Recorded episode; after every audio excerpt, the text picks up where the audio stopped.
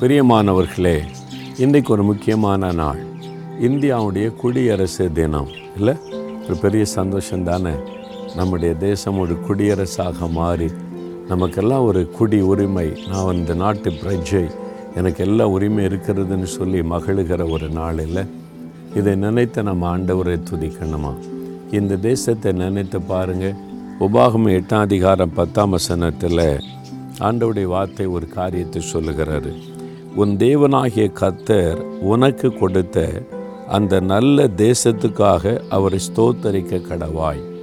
ஆண்டவர் உனக்கு தந்திருக்கிற நல்ல தேசத்துக்காக ஆண்டவரை ஸ்தோத்தரிக்க கடவாய்.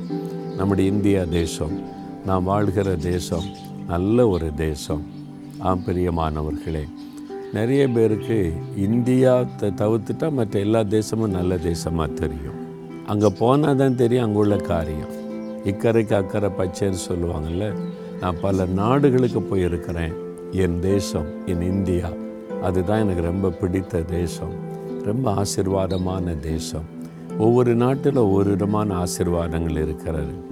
இந்தியா என்று சொல்லும்போது எத்தனை இன மக்கள் எத்தனை மொழி பேசக்கூடிய மக்கள் எத்தனை விதமான பழக்க வழக்கமுள்ள மக்கள் ஒரு குடும்பமாக வாழ்கிறோமே அது ஒரு பெரிய சாட்சி அல்லவா?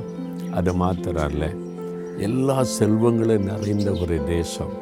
இங்கே வந்து நல்ல வெயில் அடிக்கிற ஒரு பகுதியும் இருக்கிறது. நல்ல மழை பெய்கிற ஒரு பகுதியும் இருக்கிறது. ஒரு பனி பெய்கிற அதாவது ஸ்னோ விழுகிற பகுதியும் இருக்கிறது.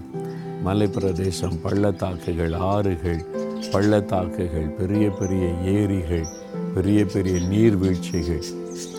உலகத்தின் மக்களுக்கு தேவையான எல்லா ஆசிர்வாதங்களையும் நிறைந்த ஒரு நல்ல தேசம் இந்தியா தேசம்.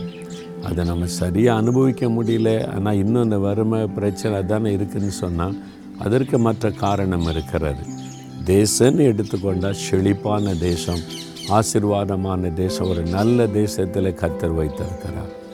அப்போ அதுக்காக முதல்ல ஆண்டவரை துணிக்கணும் ரெண்டாவது இவ்வளவு செல்வ வளம் இருந்து ஏன் மக்கள் தரித்திரத்தில் ஏழ்மையில் அப்படிலாம் கஷ்டப்படுறாங்க. ஒரு குறிப்பிட்ட மக்கள் பணக்காராங்கிட்டே போகிறாங்க ஆனால் மற்ற மக்கள் கஷ்டப்பட்டுக்கிட்டே இருக்கிறாங்கன்னா அந்த சில சாப கிரியைகள் தான் இந்த மக்கள் நன்மை அனுபவிக்க முடியாமல் தடையாக இருக்கிறது.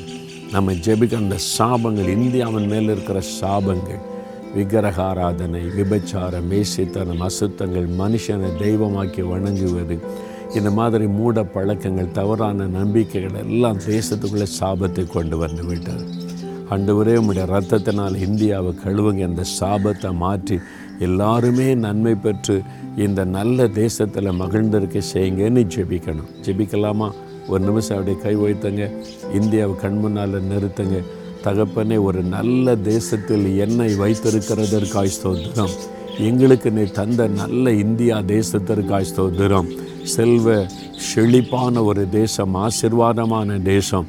ஆனால் இந்த ஆசிர்வாதத்தை சாதாரண மக்களும் நாங்கள் அனுபவித்து மகிழ்ந்திருக்க கூடாதபடி காணப்படுகிற சாபங்கள் எல்லாம் விலகட்டு. விக்கிரக ஆராதனை என்கிற சாபம் பில்லிசோனிய மந்திரங்கள் என்கிற சாபம் விபச்சார வேசித்தனம் என்கிற சாபம் அநியாயமாய் ரத்தம் சிந்தப்படுகிற சாப காரியங்கள்.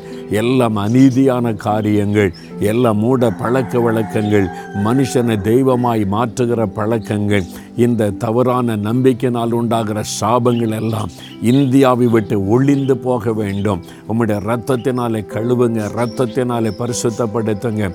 இந்த சாபங்கள் நீங்கி எல்லாருக்கும் நன்மை உண்டாகவும் ஜனங்கள் நன்மையினால் திருப்தியாகி மகிழ்ந்திருக்கும்படிக்கும் இந்த நல்ல தேசத்தில் எல்லாருக்கும் நன்மை செய்து ஆசிர்வதியும். நாங்கள் இதை விசுவாசிக்கிறோம் எதிர்பார்க்கிறோம் அந்த ஆசிர்வாதத்தை காண போகிறோம் என்று நம்புகிறோம்.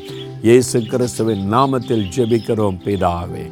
ஆமேன் ஆமேன்.